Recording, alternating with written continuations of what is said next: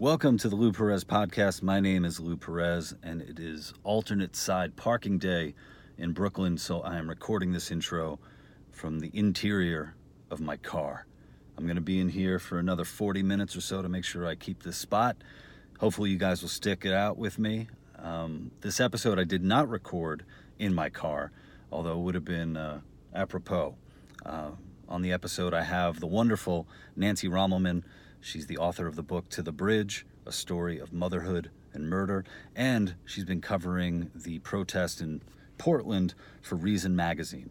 On this episode, we talk about Portland, the Proud Boys, Antifa, and how Antifa uses diarrhea bombs during their civil unrest. Uh, it's a really great episode, and uh, it is brought to you by the one and only locals.com, where you can support me directly. thelouperez.locals.com. Get on over there into the community. You will never, ever be put into Facebook jail over there because it's not Facebook, and you won't have your account suspended because it's not Twitter. It's locals, locals.com.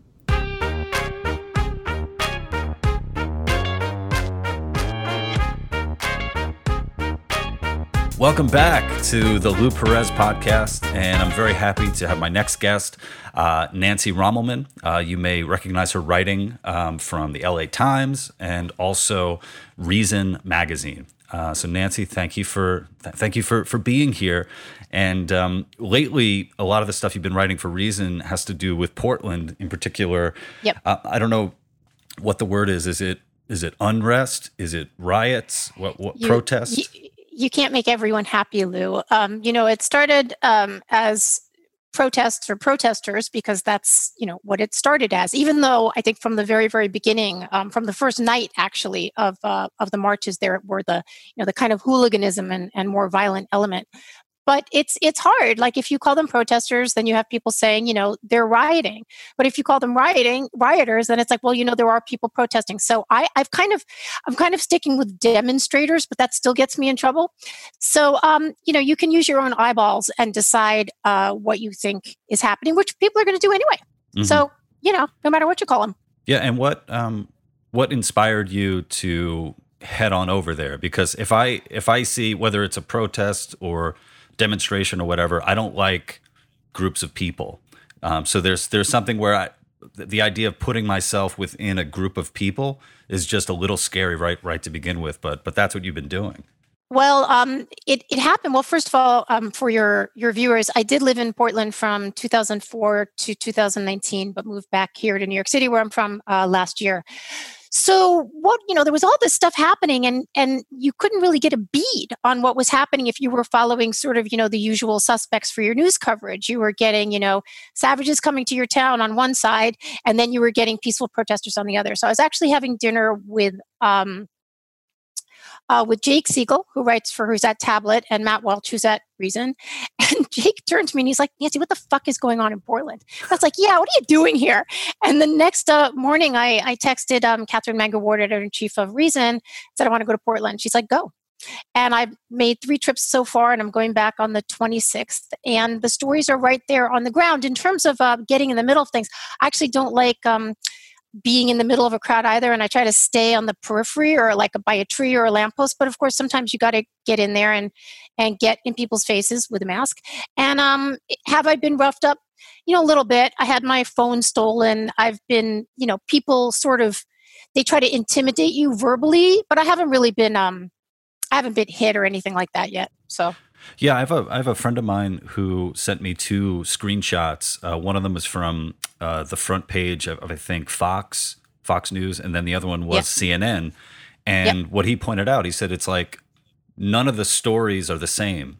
They're they're covering completely different things, and it's almost like they're happening on two different planets. And I kind of find and, and I find with like I'm a comedian, I'm not a journalist, and I rely on people like yourself to tell me what you know what's going on and it's so crucial to have people who are going to give you a nuanced story i feel i feel Well, thank you. I have to give really um, all credit, so much credit to Reason for uh, obviously having zero interest in giving, you know, one biased uh, side or the other. Um, I've, I've said this before. I've been asked, like, how do you, you know, how do you tell these stories with nuance? It's like, it's really hard. You know what I do, Lou? I show up with two eyeballs and a pad. Mm-hmm. And if you go there and you're interested in hearing from all sides of this story, because all sides feel they have some sort of valid position here, then you're able to tell the story. It's really not that hard. Um, though you do get, you know, you'll get crap from um, you'll get crap from every side uh, because you're not confirming what it is they want to believe. Well, I'm sorry, that's not my job. Mm-hmm. My job is to tell you what I see going on. Um, hopefully, I'll get it right most of the time, or give you enough facets to the story that you can. You know, it's gratifying when people say, "Oh, I read what you wrote, and I kind of it kind of just seemed like true." Mm-hmm. I'm like, well, I'm doing my best here, you know. So, um, and I think that we have a very, I mean, well, I'm not saying anything anyone doesn't know. I mean, we have a very polarized environment, and we've got a, you know, we've got people clashing, and they want their side to be right, and um, they're just going to cherry pick the information that they can get to prove it. Yeah, and so, so what's been for for one, what's been happening in Portland, um, and in particular. Uh, why is it what what is different about it now compared to like four years ago because it seems like as an outsider in new york it seems like oh portland like there's just always been riots there for the past four years like ever since trump was elected um, yeah. it's been happening well portland is a marching city there you know they've they've got a long history of being uh, you know of being pretty liberal and and progressive though of course you have you know it's got a a, a way a, a further back history of being a pretty, um, I guess, kind of racial. I mean, I'm sorry, racist um, state. It was founded sort of as a whites only state. That was a long time ago. But you know, those those things um, resonate with people when you're talking about Portland. They're like, well, yeah, it's been liberal, but look at the past. And it's like, yeah, so it's it's kind of a complicated mix. Um, yes, when Trump was elected, uh, Portlanders were shocked and hurt, and um, they took to the streets um, peacefully um, you know, there were there were literally there were so many marches that the uh, one of the local alt weeklies started like a marching weekly. Like you'd have your movies and like here are your marches, and this is where you can mm-hmm. go to show up and demonstrate. And I mean, I think that's fine. I don't know how much of a, of an impact it had on on the um, political machinations, but great. Um, but you know, uh, we live under Trump, where um, you know it's it's a it's a it's a system that likes chaos and kind of sows chaos.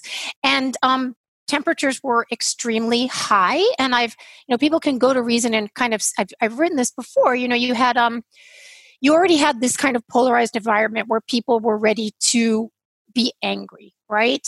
And then you had COVID hit and the city closed down just like most cities did. And you had a lot of people locked up including a lot of young people. Portland's a young town out of school out of work jobs closed. Um, and then george floyd was killed and it was you know people really they really reacted in a big way. And and i was not there at the time by the way. I think the first march um, george floyd i believe was killed on on may 25th the first um, march was the 27th and um, I don't know if it's the one on the 27th or the 28th, but 10,000 people showed up. That's a lot of people um, mm-hmm. in Portland, Oregon to be marching. But what happened on the 27th? So you had most people, you know, very angry, very pro Black Lives Matter, very, really, really pissed and wanting change and wanting to express that. But what also happened is you had the, you know, you had a hundred, I don't know how many people broke into the police station, which is called Justice Center, and um, broke all the windows and set a fire and threw st- stuff around. And I wrote a piece for Reason about a woman that works at Justice Center with the police checking people in, and she was downstairs, and you know she's upstairs, and there's a fire above her, and she was basically trapped. So, you know, that's also what's happening. You have this mass of people that want change and they maybe want to try to express themselves. And then you always, as these things always will, Lou, you will have the more kind of violent element that is just wanting to tear shit up. Now, they'll tell you this is the way to change. I actually had a really interesting um, um, coffee last night with a gal who's like, listen, and, and you hear this all the time things don't change without violence. I have quoted people telling me, it's like, we've tried to do things peacefully. Now we're going to do things violently and we will get the change we want. Well, I might push back against that. We are going into night 129 or something tonight in Portland. Wow. And except for the wildfires, there has been violence just about every night. How much closer are we in Portland or nationally to um, to preventing police brutality, which there is in Portland, which there mm-hmm. is in most in most. Now, I'm not now I'm not saying that some of the more violent element in Portland aren't instigating it. They are, and, and they know that, but that's what they want. You know, they want the confrontation. But if you are against police brutality, I would challenge the um, the demonstrators to tell me how much closer they think they are, and actually give me some metrics. Yeah, especially because I haven't seen I haven't seen it. yeah, especially where you're using these uh, demonstrations or violence in one particular city within actually like a particular block range, and then somehow thinking that that is going to have um, an effect about policing in the whole country you know rather than just like even in its uh, in its local spot. It seems like wow you're really putting a lot of um, uh, you're putting a lot of eggs into into one basket um, on that front i think well, you know, so there was that kind of two block radius, which is when um, you know the feds had been sent in the first time by Trump. And so the Justice Center is is here. It's a big, big building uh, where the you know the cop shop basically in downtown Portland. And next door, just separated by one street, is the federal building, and that's where they you know demonstrated their wrath. And you can go on onto Reason and see some video stuff I shot of it. Um, and that was kind of a two block radius, a little bigger, obviously. Um, and a lot of, there'd been a lot of, you know, looting and at the beginning and things were closed down. It was really kind of crappy. Um, well, they really aren't just in that two block radius anymore. They, though they are hitting the same sorts of targets, they kind of rove around. So what happens is certain, you know, groups meet um, in a park, uh, and in in the evening evenings and they will march to the designated place that's going to get destroyed tonight. And it's either Justice Center or it is the police union or it is a police station or it is ICE headquarters. And then they stage their um, their um, their wrath. They express their wrath by breaking windows and setting fires, and the cops, after an hour or two or three or whatever it is, come out and declare a riot and shoot tear gas and shoot rubber bullets. And um, it's for the optics. I mean, it's I, I understand that they believe uh, that they believe that they're doing it for change, um, but it's also for the optics. And I just want to jump back a little bit to what I was saying about when the you know the city was was closed down. I mean, you've got a lot of young people now that are still out of school. The mm-hmm. colleges have not uh, reopened, as far as I know. It's online. And there is some real momentum here in Portland. And I've talked about this. And there's just, there's really no reason for them to stop if it's if it's if it's if they feel that they're part of a movement that is going to do good for the city and for the country and portland oregon until about 10 or 15 years ago when it sort of landed on the the national you know consciousness i mean literally 15 years ago people would be like oregon where's oregon i mean i kind of was one of those people from you know like when my husband wanted to move there I was like wait what?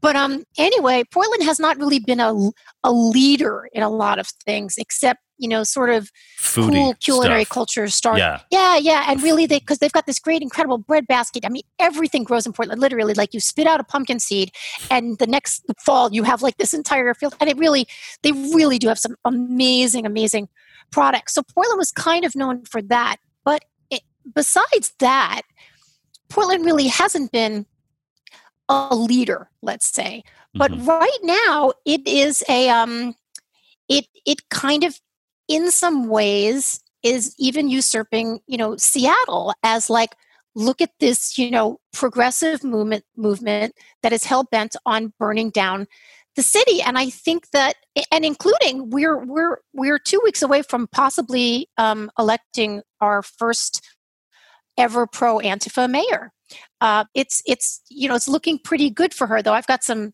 I have some feelings that there are a lot of silent people that are like, I know, yeah, even yeah. though I can't. I want to want to yeah. talk about that. But, you know, going back to um, the targets of destruction and, and fire. Yep. Do they? Uh, it, yep.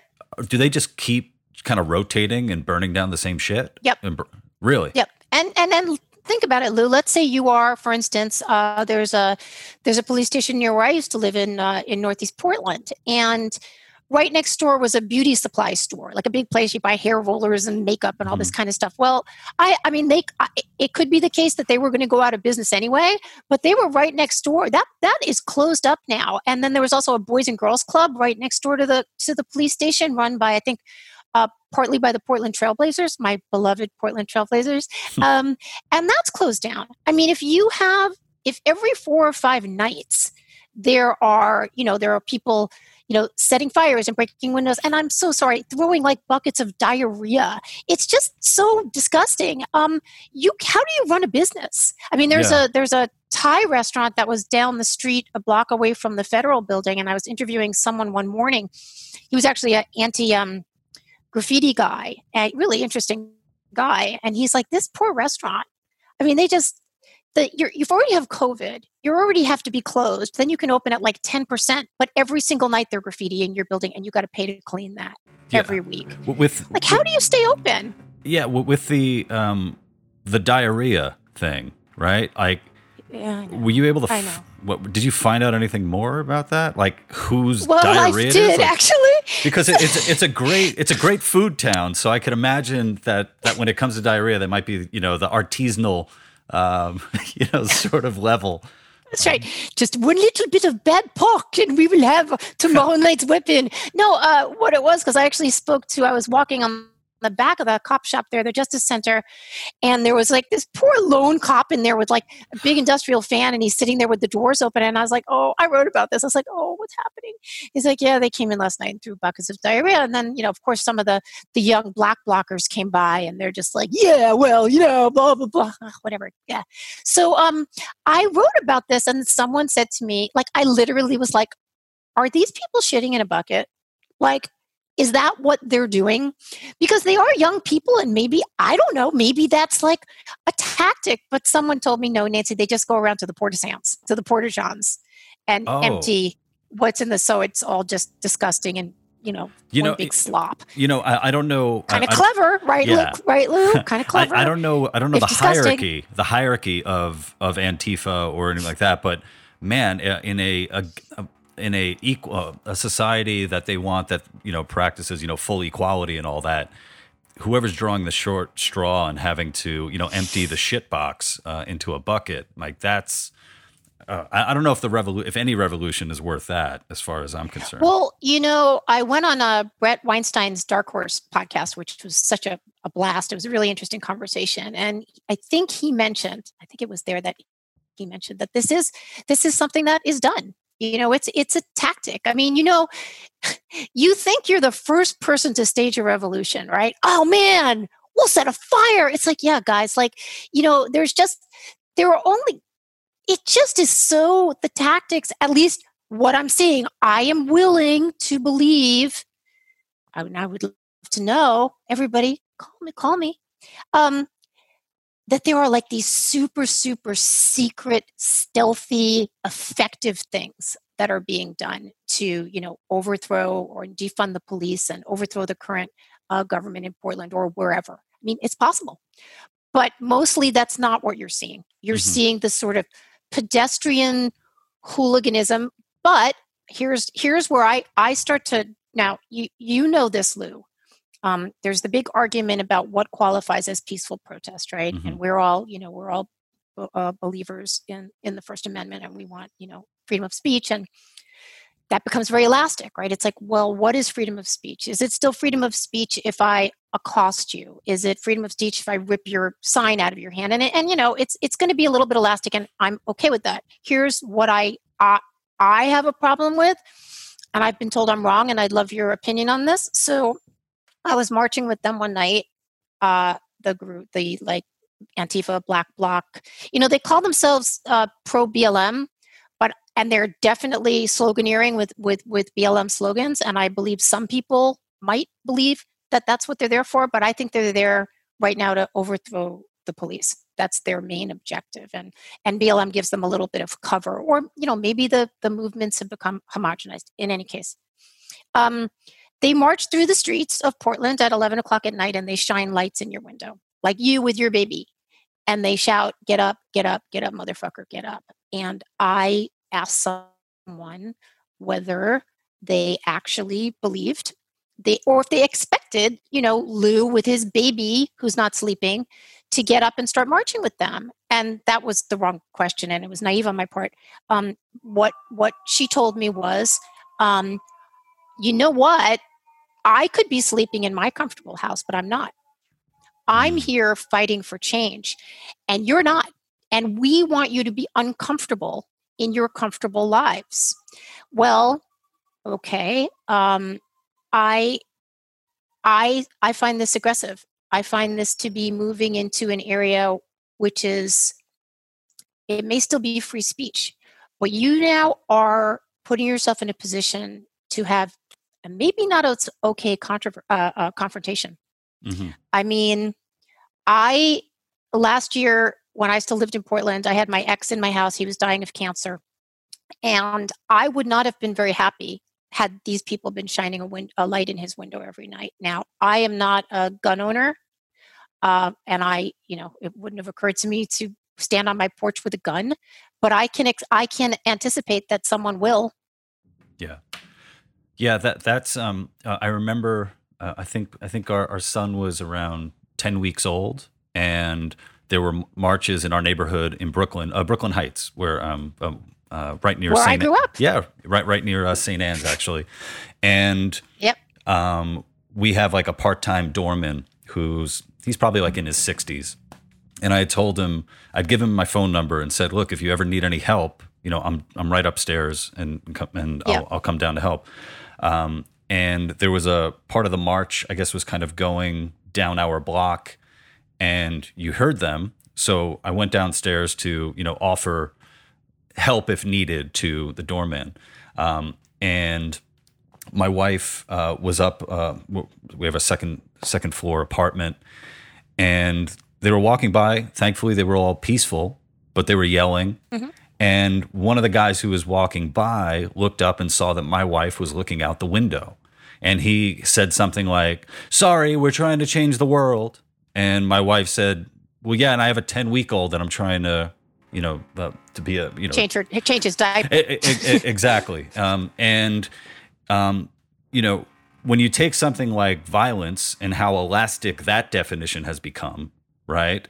Um, mm-hmm. I think that that really yeah. sets a dangerous precedent for what you think, um, whether you're a revolutionary or just a regular person, what you think is appropriate behavior and how to respond to that uh, behavior. Because there was um, like i said they were they were peaceful they just kind of like walked by they said some stuff fine mm-hmm. but as we know that could easily turn into anything. That could easily turn into someone throwing a brick up into the, the window. It could uh, throwing something at the uh, at me or the or the or the doorman who are uh, who are just there. And and that's the danger of it where i'm like i don't know what the rules are. And it seems like uh, people will find any way to justify any uh, uh, any violent uh, response by saying, "Oh, well, it's not actually violence," or uh, "It's not the level of violence that you know you in your." Uh, you know, uh, with your property ownership uh, has, you and know, your doorman. Yeah, I mean, exactly. Come on. Yeah, My, you're just setting yourself up here. You know,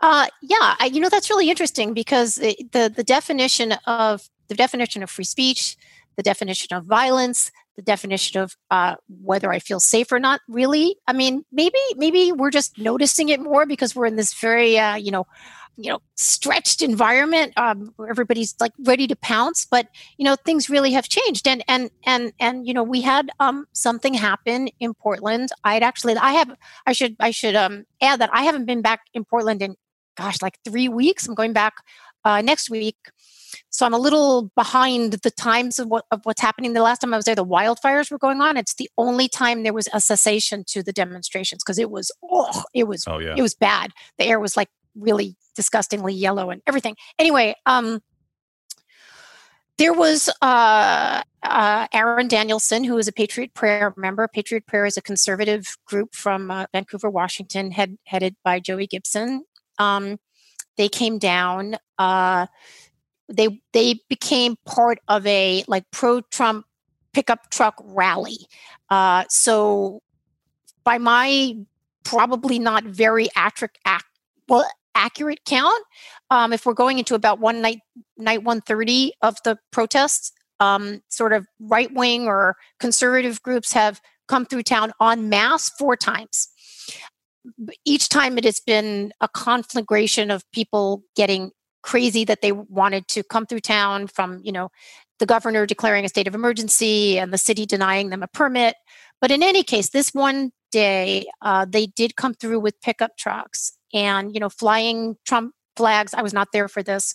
Um, they're they can't open carry. They're carrying guns, which of course is definitely not Portlandia kind of material. I mean, these guys they look like the opposite of the characters you see on Portlandia, right? Mm-hmm. You know, they're kind of brawny and they're flying flags and they're carrying guns. And this is, you know, people become intimidated by this because this is not what our city looks like. So they're shooting off paint guns or whatever it's called at the protesters, and the protesters are shooting them with, you know, super soakers full of urine and throwing their own fireworks. Anyway, after that ends and the tr- they're gone, guy named Aaron Danielson is walking through downtown, and this guy, Michael Reinoehl and he's a Patriot Prayer guy, and Michael Reinoehl who identifies as very pro Antifa, pro BLM, though I have written about this and I believe he was just a guy looking to land on a movement, shoots Aaron Danielson point blank in the in the chest, and Aaron Danielson dies. Now, this is called murder, right? Yeah. And it happened in the streets. Um, I watched a video. Uh, I, I I'm actually I, every time I talk about this, I get emotional because I watched a video that night um, of some uh, apparently black blocked BLM supporters. I think they were just black bloc. I don't know what they support. What I can tell you they support is standing in the street cheering that that Danielson had been murdered. Cheering. I don't care. One less, you know, whatever piece of shit white supremacist, which he wasn't. Mm-hmm. Um, and I thought, well, if that's your movement, if that's your feeling, you create, you have your own poison pill.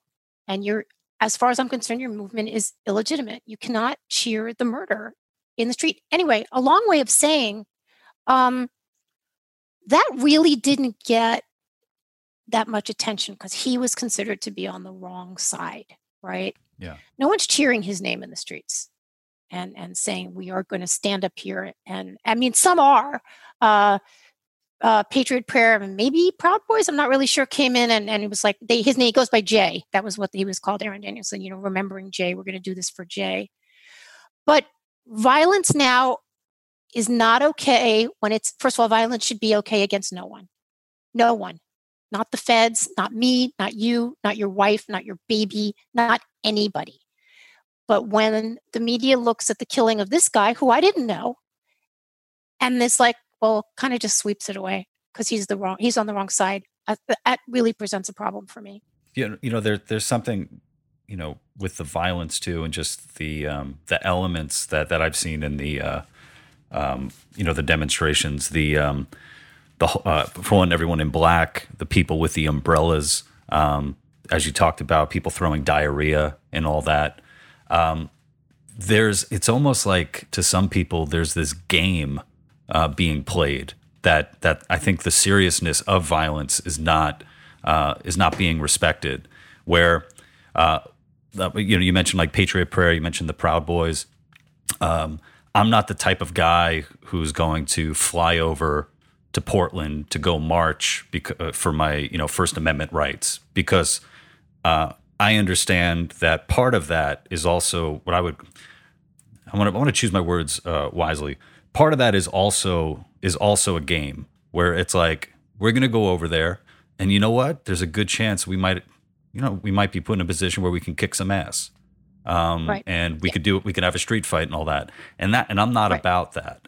Um, but it's almost like the the people you know cheering like this guy's this guy's death it's like well wait a minute do you do you accept those rules of engagement then that if it then gets turned down turned around on you and people that are your comrades start getting picked off by you know trigger happy people will you say like hey that's war or will you say you know no that is not justified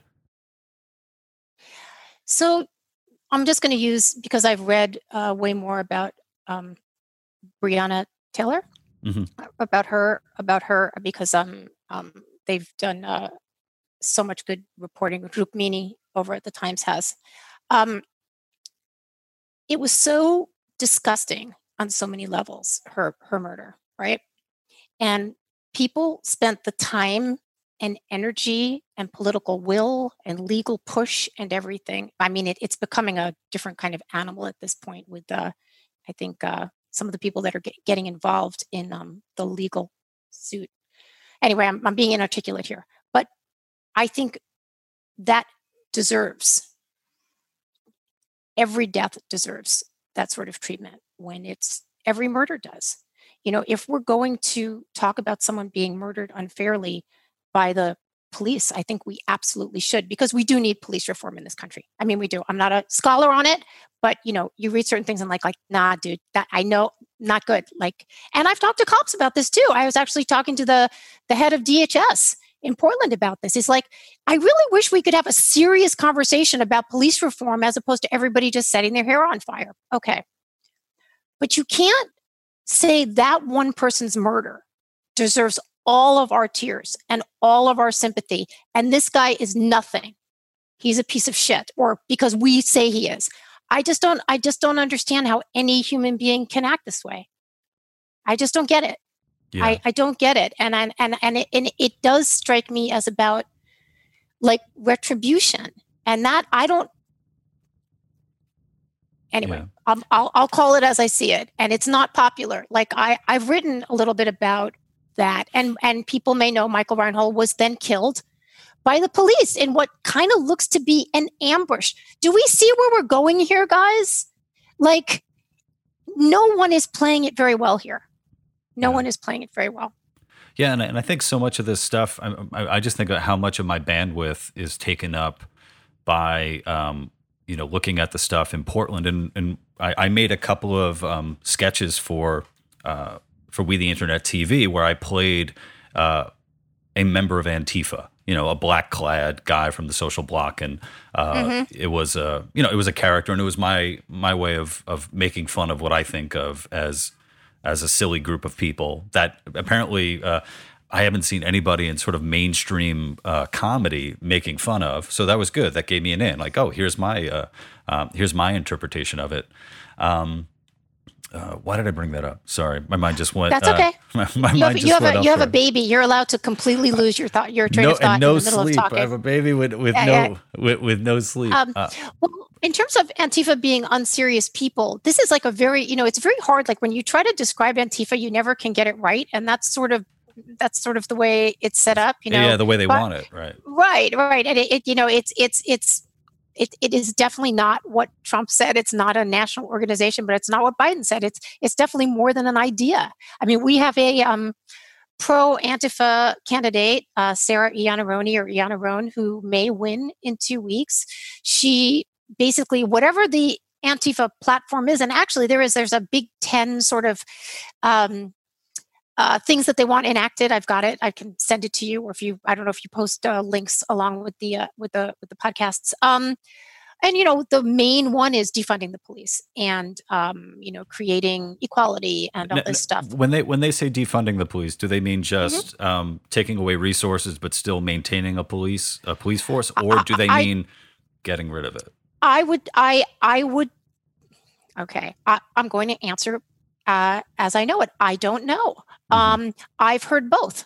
I've, they definitely wanted defunded, and the, the the Portland Police Department was defunded to a certain extent, but they kind of moved things around, and then they didn't like that enough. I think that they would be happy because they consider it to be built on um, uh, systemic racism and you know the terrible stuff that that that you know what the state of Oregon is built on. They just think it can't it has to sort of be burnt to the ground, you know, literally and metaphorically, in order to start again with some fairness. And they also believe, and, and in some ways, they have a point about certain things that the police shouldn't be doing certain jobs. Uh, and that maybe you know different kinds of social services or community organizations could do things better and i'm totally open to that idea um, but i think that they just want them gone and i think that they whether they've they've thought this through or not um, that uh, things will be better if the police are gone. I tend to see them um, over accusing the police like every little thing that happens bad it's the police's fault. I just i i don't i don't buy that. Um i also think we do need some kind of um police force. Um but I, I you know i'm open to the conversation if it's an honest conversation that's the thing mm-hmm. are you having an honest conversation here about how to rejigger the police force and make it better for all of the people in portland or are you just sort of are you here basically to destroy it, but you're pretending you're not. That that's that I don't know. That yeah, and and and wasn't there um, a wasn't the police chief or sheriff uh, a a black woman? Was that a yes, yes. Uh, uh, I think the sheriff's department. Yeah, the the police chief in Portland is black. Uh, and he's, you know, we also have some just real problems going on with the mayor, Ted Wheeler, and the city council. And and what's interesting is um, I went and um, covered uh, something for Reason Magazine a year and a half ago when uh, the city council voted to outlaw or ban hate groups within the city. I remember and, seeing that. Yeah, I remember seeing that. Yeah, and it was really an interesting meeting because you had um, you had the four. The city council is four members, and then the mayor, and they vote on things, and um, they unanimously voted to ban hate groups but they wouldn't define what a hate group was, which I was kind of like, isn't that a little bit of a problem? Because, like, when you're then voted out, and maybe someone with a different ideology or a political platform than you says, Well, we've got this blanket coverage now. Like, I really think that Nancy Rommelmann is a hate group, and so she's out. Um, but now, uh, you know, we've seen this in my, so to, for my money, the city council, including its sort of most radical new member, uh, Jo Ann Hardesty, very, very, very anti police, very, very stringently, even anti the mayor, who was really trying to kowtow to the more progressive elements, whether he really believes it or not. I can't say. I think he does. I think he's a true believer. Um, well, he's become sort of public enemy number one in Portland. They call him Tear Gas Ted. They staged multiple um, sit-ins or whatever you want to call it, protests outside of his his condo to the point where he decided to move out. Right. Because you know, because that's what you do. I'm like, wait, what? Oh man, I was already gone. But the the meeting I wanted to go to, they were going to have a public meeting uh, where all of like the residents of his building, the condo association, oh could God. sit and talk about like how they felt about the fact that their lobby and everything was being set on fire. But I, I, I was already back in New York. But even Jo Ann Hardesty, who called for, see, the mayor is also the, uh, see, the head of the police or the I can't remember what it's called. She called for his public ouster. Like she went on Twitter and publicly and like he's got to get out because he's too soft and he's not supporting the protesters and you know tear gas Ted and all this even now, she's like, guys, guys, we got to chill out here. We got to have some peace here. Like that she is doing this is is is really surprising because she's been super pro pro protesters. But it's like it gets out of hand, guys. Like you get it, let it get a little out of hand. It's like, ooh, that power is tasty. I'm yeah. going to take a little more. I'm going to take a little more. Now, the one secret weapon that some people, a lot of people in Portland, are hoping or it's going to stop this is Mother Nature. It's like, all right, it's going to get cold. Bring on the, bring on those rains, baby. Bring on that cold weather. But I got to tell you, the last time I was there, when I went out on a march with these folks, it was mm, low 50s and raining, and out they were. So mm. I don't know. I don't know. Power's tasty. Yeah, and, and, and it's one of those things where it's like, uh, you know, let's see. I, I, could imagine, you know, being you know being a part of that that mayhem and sort of going out the next night and seeing like, well, look, we were allowed to do this. What can we get That's away right. with? What can we get away with this time? Because it doesn't it doesn't end. Well, I'm sure you've you've seen some coverage of this, but I've I've I've talked extensively about you know how this coverage is done. You know, it's shot by the people that are you know the press, people that are, you know, young people with GoPros and, and, and iPhones, and they shoot it and they aggregate it and they put it online, but they don't let anyone else film. Like they steal your phone or they put their hands in front of my camera. And they've done this to multiple, multiple people, not just in Portland, journalists in, in DC and, and every place else. This is a tactic. They hold up their umbrellas, they hold up their shields, they steal your phone. So the, the footage that's getting out, it always appears that the protesters are only being attacked by the police. All right, so that's the narrative, right? We're peaceful. We're here fighting for a better world, just like in Brooklyn Heights. We're fighting for your better world. And look at these terrible police officers that are attacking us. Well, there's parts of this is true, but what you don't see are them being the aggressors. Mm-hmm. So they're they're they have no reason to stop. They have no reason to stop, and every t- because they seem to be they're enjoying. I mean, I've had oh Lou, I don't know how many people I've had tell me, Nancy, it feels good to be out there, man. I was in my apartment with COVID and mm-hmm. I don't mm-hmm. have a school or a job, man. I'm out there with my friends. I put on an outfit. I go and smash shit up. Na- Nancy, fun. Na- Nancy, I've had diarrhea for the past six months. Finally, I get to use this to better to better the world. Finally, for you, Lou, for, for you and your wife, Lou, that's and your baby. No, they are having fun out there. Of course, right hello, smashing shit up when you're 22 years old is fun, right? And you can't even go to a club and dance or have sex with a stranger. Like you're just, you know, you're you're you're out there and if you also feel like you're doing something that's good, maybe you haven't even unpacked the ideology. Who cares? Yeah. But I will also tell you that I spoke with a couple of uh, young people that I know who um, work in the restaurant business. Of course, everything was closed and then like their one place where the guy works his bar you know they kind of opened for outside they put some tables outside and you know he was totally with the marchers. He had been getting in there with at night but now he had he had to go back to work. And you know the marchers came by and because they were opening for business this they they started pulling the table out into the street to set it on fire and he's like i guys like I, we just opened! And right. he's pulling it back and they got in his face and they're like you you're now you're now the enemy right? So i called them the i haven't written about them yet but like the reluctant revolutionaries right? They now told me they stay home. They don't go out and march anymore. This it's it, they're a couple. What is it? That game some big board game that they play with other people. I'm forgetting the name of it now.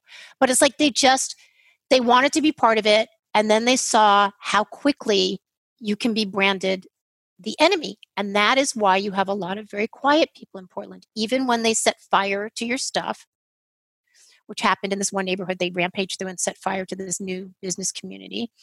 The neighbors and the shop owners, and I can show you footage of this, they're like, well, we support these young people we support these young people. And I talked to one guy who was not so supportive of this in this neighborhood called Kenton.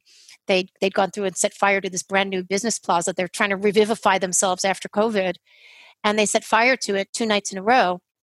And he's like, "Well, you know, they did the protesters sent a check for twenty five hundred dollars the next day, and this is because there is a like bail fund ostensibly set up the last time I checked, it was at $5 million. Like, Lou, you're maybe not going to go out in March, but maybe you're going to send a check because you believe in these people and their cause. So, whatever this organization was, they sent a check for $2,500. And I said to the guy, you know, we could have spent that on tequila or something else. Should we just do this every night? Should we just trash things every night and then send a check to fix it? Is that progress? Right. Um, so, anyway, I think you have people that are scared to, I mean, we know this. You have people that are scared to uh, say, I don't support this movement because it's sort of, uh, they, because they're, they're scared of being called a racist. They're scared of having their businesses come and, and be destroyed, which I've had several people tell me, if I, that's why you, that's why you put the sign up in your window, right? It's, it's like Havel and the, and the green grocer, right? You put that sign up. Uh, not me you know right. don't don't don't attack me i'm on your side guys people are afraid and that's why i say to get back to the mayoral uh, election yeah they're showing Iannarone up by 11 points or they did as of a couple weeks ago but i think you got a lot of people that are like i don't like ted wheeler i think he's a bozo but you know what he's not sarah Iannarone. Mm-hmm. and i'm going to vote for the person that he he may not be good at what he's doing but he's not going to usher in something that that maybe puts me makes me more intimidated than I already am. Yeah, um, and I and I think uh, I, I, remember uh, you made an appearance on uh, the Fifth Column, which is a, a fantastic podcast, and I think uh, you guys were talking about. Oh, I did. Yeah, yeah. Um, I, I forget how long ago. Um, but you were talking yeah, yeah, about yeah. the stuff happening in Kenosha and all that. Uh, twice, a couple times. Yeah. Mm-hmm. Oh, hold on that a second. That was the last one. Yeah, and Michael I, had just been. Yeah, I'm sorry. My uh, I, I, just got a notice that my internet is unstable. So I think I'm gonna yeah, I'm gonna stop. Was, Do you want to stop video? If you stop video, then we might be a little more stable. Okay, I'm gonna stop my video right there. I know you should be fine actually. Um, let's see. So video is halted. Uh, so getting back to uh, to that episode, uh, I think you guys had a really great conversation about the aftermath of the riots in um, in Kenosha uh, that led to I forget how yes. many places being being burnt down. And, and one of the things I, I, think you really drove home was this whole idea. You hear people shouting, uh, you know, lives over property. Lives are more mm-hmm. important than property. Mm-hmm. And at no point do these people ever think about the importance of livelihood um, and no. how the, how they can see, you know, a uh, you know a, uh, immigrant businessmen who have who've built up their businesses over the decades come you know come back to see it just burnt to the ground. Or uh, I think one of the examples was sort of a like a VFW or something like that, where yes, Michael Moynihan was talking about yes, yes, yeah. and the and the own the uh, the uh, or it was like a like a uh, the brothers or sisters of Norway or something like that. And the people were like 93 and 95 years old. And, um, you know, they're like, well, and then, you know, the, there was a little bit of money raised so that they could go in and salvage, you know, the photo albums and all this. And I, I got to, you know, bless the fifth column guys because they said something about it and their fans who were like the loveliest, loveliest patron, Patreon people in the world just gave tons of money to, to help these folks. Yeah. People, I think, you know, I, am not really sure uh, what how people can say i mean absolutely a human life is worth more than you know my i don't know a, a, car or something like that or a, a, building i get that sure i mean i you can ascribe to that but but there's no reason to to kill one or or or burn another down and i mean right part of it i think is that you have a lot of people that are young who um, don't own anything um, and they you've never actually had to deal with insurance like if you're you don't get all that money right. plus you don't have anything and you have to you have to start again but it's also i mean besides the thrill of seeing something burn and you know jumping around it um maybe maybe they truly do believe. They just are like listen i don't care.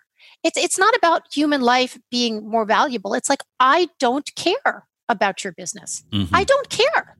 I care about what I think I'm fighting for, and whatever whatever today uh, tells us to do, we're going to do, and just tough on you.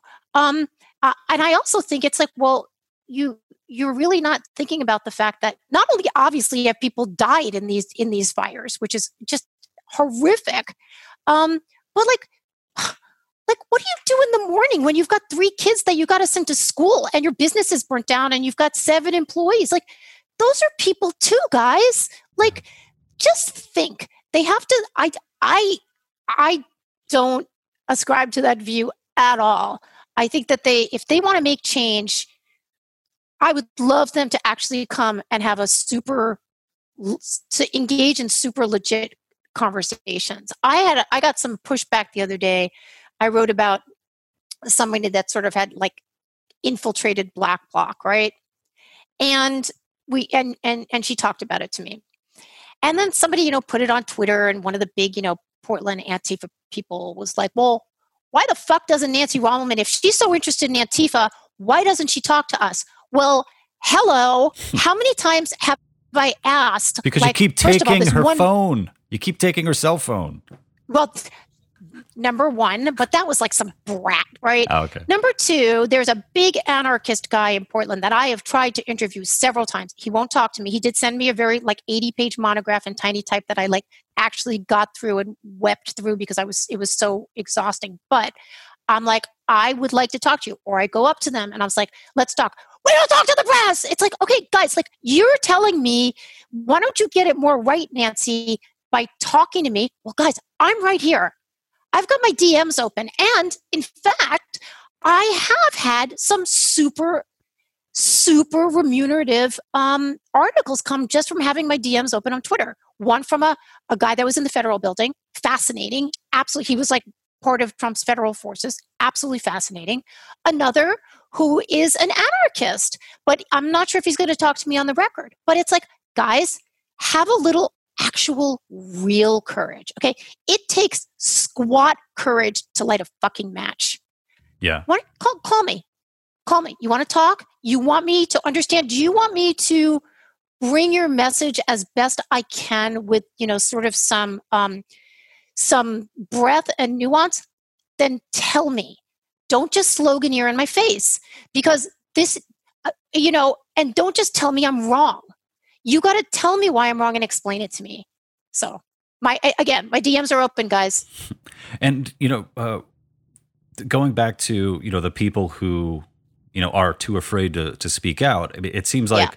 It seems like those are the times that we're living in where so few people are willing to speak out against violence or property damage and all that. They're also afraid to speak out against um, you know uh, just holding a, a, different opinion. So recently, I wrote I wrote an article uh, for Spiked magazine. It was uh, I guess some days after the first presidential debate between Donald Trump and um, uh, and Joe Biden, uh, where uh, Chris Wallace had asked. Or demanded, I guess, in a way, for Donald Trump to um, disavow or condemn white supremacists. Yep. And Trump asked for, you know, tell me who they are, sure, and I'll do it. And then uh, Joe Biden threw threw out there the Proud Boys, right. and talk about you talk about just like stepping in shit. Uh, because I I went on Facebook and just in, in a couple of uh, jokey um, posts just pointed out that the Proud Boys are not white supremacists. That you know they should not have been mentioned in the same uh, in the same breath as uh, uh, as the white supremacists um, and all that. And man, did people really come after me, and they were really pissed off. And uh, one of the points that I that I one of the points that I made is like you know for a you know for a group of white supremacists, they sure have a lot of black, brown, and Asian dudes. It's almost like you know white supremacist organizations have diversity and inclusion quotas now. Um, but it but I, I had some people I had some people contact me who were you know journalists, and they're like like yeah like it's so annoying and now we have to weigh like ah, is this even worth it is this even worth just pointing out the truth yeah I've, i it, it's a very very difficult um, statement to make because we have uh, encoded in our brains now because of what we're told over and over that you know the proud boys are a white supremacist group. Yes i mean i interviewed enrique tarrio last year. He's the i guess the president of of, of proud boys now and he's not white. I think he's cuban Af- afro-cuban or something like yeah. that. Uh, but that, that doesn't this doesn't matter because if you if you want to believe that they are i i actually don't know. The the the Proud Boys seem like a bunch of like, yeah, yeah, uh, kind of, you know, guys. They were like kind of that's a direct quote. To, that's a direct. Quote. That's quote, a direct quote. That's right. And they and you know like they like to get in fights and they do all this and they like to be kind of you know firebrands and all that and I don't know the anti wank wacky whatever thing. I please yeah, no the, more. Uh, we've no, had enough of no that. Wanks. With, no wanks. Yeah, no, we've enough that with, uh, Jeffrey, with Jeffrey, Jeffrey Toobin, is not uh, a proud boy. He's not a proud yeah, boy. No, no, today he's definitely not a proud boy. But um, I I and you know they what did last week or the week before you know they they were in utah with um, one of the heads of the blm movement out there saying look we are we condemn white supremacy but it doesn't matter because people will believe what they want to um what they want to what they want to believe right? And they want they need this. But let if you want to get back to trump for a second man how easy would it have been to him to just say i condemn white supremacy in all its forms chris wallace and next question like I think what? yeah, I think he, he should wake up every morning and the first thing that he does is go on Twitter and just tweet that out, and then uh, you know, the beginning right. of every single uh, you know session he's that also, he has. He's so incredibly inarticulate. He's such a bumbler that whatever he said, that you know, I know people definitely, definitely saw it as like, look, he's thus, yes, he wants to stand by. Yeah, I don't know. It sounds to me like another idiotic, you know, thing that he mixes up when he talks, but he just, but you know what? He didn't even have to get there. All he has to do is say, Chris, of course I condemn white supremacy in all its forms. Who the fuck wouldn't? Like right. end of end of discussion.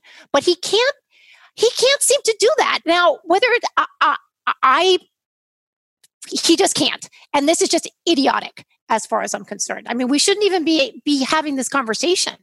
It's just um but yeah, you're you're never going to win. You are never going to win any friends except for the quiet people that come to you when you say um, that you know the Proud Boys are not white supremacists. I'll give you another example. So Patriot Prayer, where I've spent a little time around them because uh, a gal that I she shoots and I write sometimes she's shot them before, and um, I went Oh, wait, sorry. Now I'm losing my train of thought. No, I'm gonna I'm just gonna say something else. I want your opinion on this.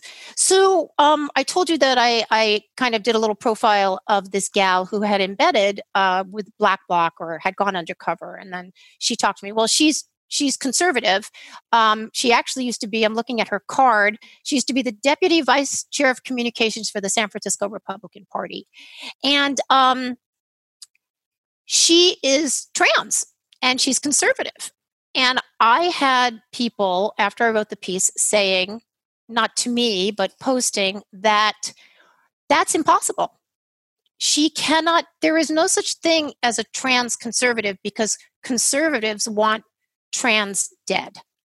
Wow. And I was like, how, how remarkably dull witted and really, really cruel is that? Because I will tell you, oh, this is why I know I was mentioning Patriot Prayer. I saw all kinds of trans people within Patriot Prayer. And they're also considered, they're clumped in with the Proud Boys as these like booyah guys. Well, they got trans people there. Like, so don't explain it to me because, well, that's not possible. Right. Well, you're, this is, you're just showing you just don't really understand what's going on in other parts of the world. Mm-hmm. Yeah. And, and for, for one, I mean, just the idea that, you know, human beings have been on this planet for what, what, when do we evolve? 200,000 years ago or something like that. The idea that with all of the, um, the, the, uh, uh, the genetics that we have that you couldn't possibly find someone who believes in you know uh, I don't know a, a, a, sound fiscal policy and uh, has traditional values but also is trans um, I, I, don't know that's just not giving enough credit to uh, to human beings and how weird we are and how sometimes we don't make sense um, if, it's also if, yeah. It's a remarkable lack of imagination. Yeah. I mean, there's all kinds of people in this world, and they're not just like, you know, only my people believe these things and we have to do that. It's like that, that's not that you're making the world very, very tiny. Yeah. And I, the world is not tiny. The world is much bigger than these two groups of people that are clashing in the streets. And we know that. We know that it's whatever, you know, it's 6% or something of the loud people like making like all these making issues of issues of issues. Um, the world is bigger than that. Yeah, um, and and I often I often find it too, being a, a small L libertarian, that you know yep. libertarians are often oh you're a bunch of uh, uh, white guys with um, uh, white guys with autism, uh, which is true. There certainly are a lot of white guys with well, autism. Yeah, hello, yeah. But but I'm like, wow, that's kind of weird because all my favorite libertarians are are Jewish or black. Like that's that, that that's a little wild that they uh, that they and and and there are some ladies in there as well. Okay, I just want to yeah. want to point that out oh. there. Um, but you know, going back to like the Proud Boys thing, what it was it was really eating at me for a while, and and I I think I put my finger on it. The reason why it bugged me so much was, you know, if I can't get you know reasonable people to admit at the very least that the Proud Boys are not white supremacists, then how the fuck am I supposed to have a conversation on matters that are a lot more complicated than that. You know, it's like if you won't even give me that inch, be like, hey, you know what? Yeah, the the guys, like they, you know, I think they're dicks, um, and I don't right. agree with a lot right. of their stuff. But you know what? Uh, yeah, they're they're not white supremacists. Let's move on to something else. If you can't do that, what what are we? How are we going to talk about more complicated stuff? I find being a you know a journalist that has to rely on facts. I find it very difficult to um to like really to say categorically, I'm just going to give this as an example, to say categorically, you know, okay, the the Proud Boys are not white supremacists. You know why? Because if you do your research, like you be really thorough, you'll find some total dickheads that did ally themselves with with the Proud Boys that considered themselves white supremacists. Okay, and that will come at you, and people will use that as as as fact. And you have to you have to you have to say okay you know what? Movements create movements attract people that you might not want there. For instance, this Michael Reinoehl, who right. shot the Patriot Prayer guy, he was a troubled individual who found, um, you know, and perhaps extremely legitimately so, was moved by the Black Lives Matter movement. I, I can't say I didn't get a chance. He's dead. I have, did not get a chance to to interview him, um, but he claimed to be, and felt that he really wanted to, you know, make his movement here. And what apparently, you know, that neck tattoo he had was apparently only weeks old, the Power Fist, uh, and wanted to apparently do some good in the world. But he had a very troubled past, including with firearms, and the way he chose to make his move, whether because it's just his way or because he wanted to look like a hero or a martyr, he killed someone. Now, he claimed BLM. Should we say, oh, well, look, those Black Lives, and come on, there are people online that do this every day, and it drives me insane that are like, see, those BLM people are murderers. And it's like, no, they're not. You will have these people that are assholes that glom onto your movement for whatever the reasons are or because they're mentally ill. Okay. Most people uh, would complete, even if there were, if he was claiming this movement, whether it's Antifa or BLM, will be like, actually, no, that is not who we are. And that's not how we want to fight things. So I think whatever you want to bring to people to support your point or to um, to make your point look wrong, you're going to be able to find information to do that. Yeah. It's a confusing news cycle. right on. And and I'll just uh, come out there and say it. Um, if you are an asshole, I totally welcome you to listen to my podcast, um, to join me on locals.com and give me money. Um, I yeah. will happily take money from from assholes. And if you do anything crazy, I will disavow you and keep your money. Uh, that's just the way that I'm gonna I'm gonna roll. Um, hey man.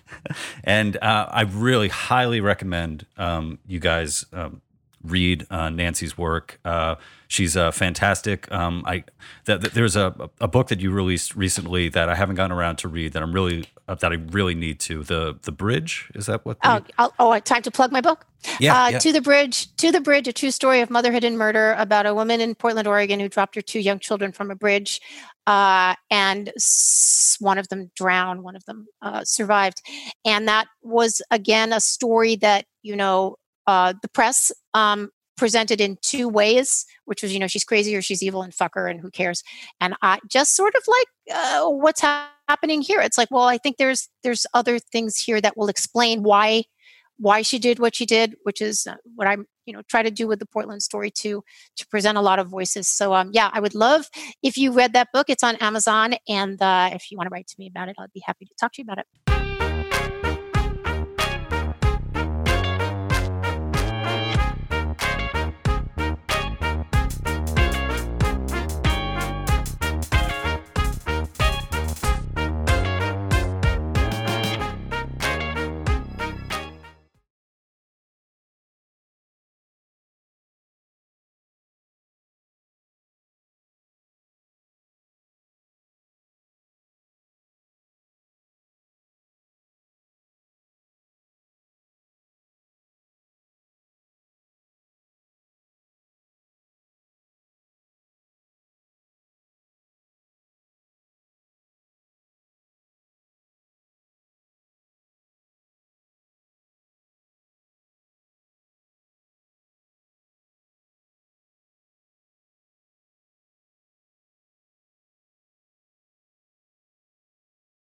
Bye.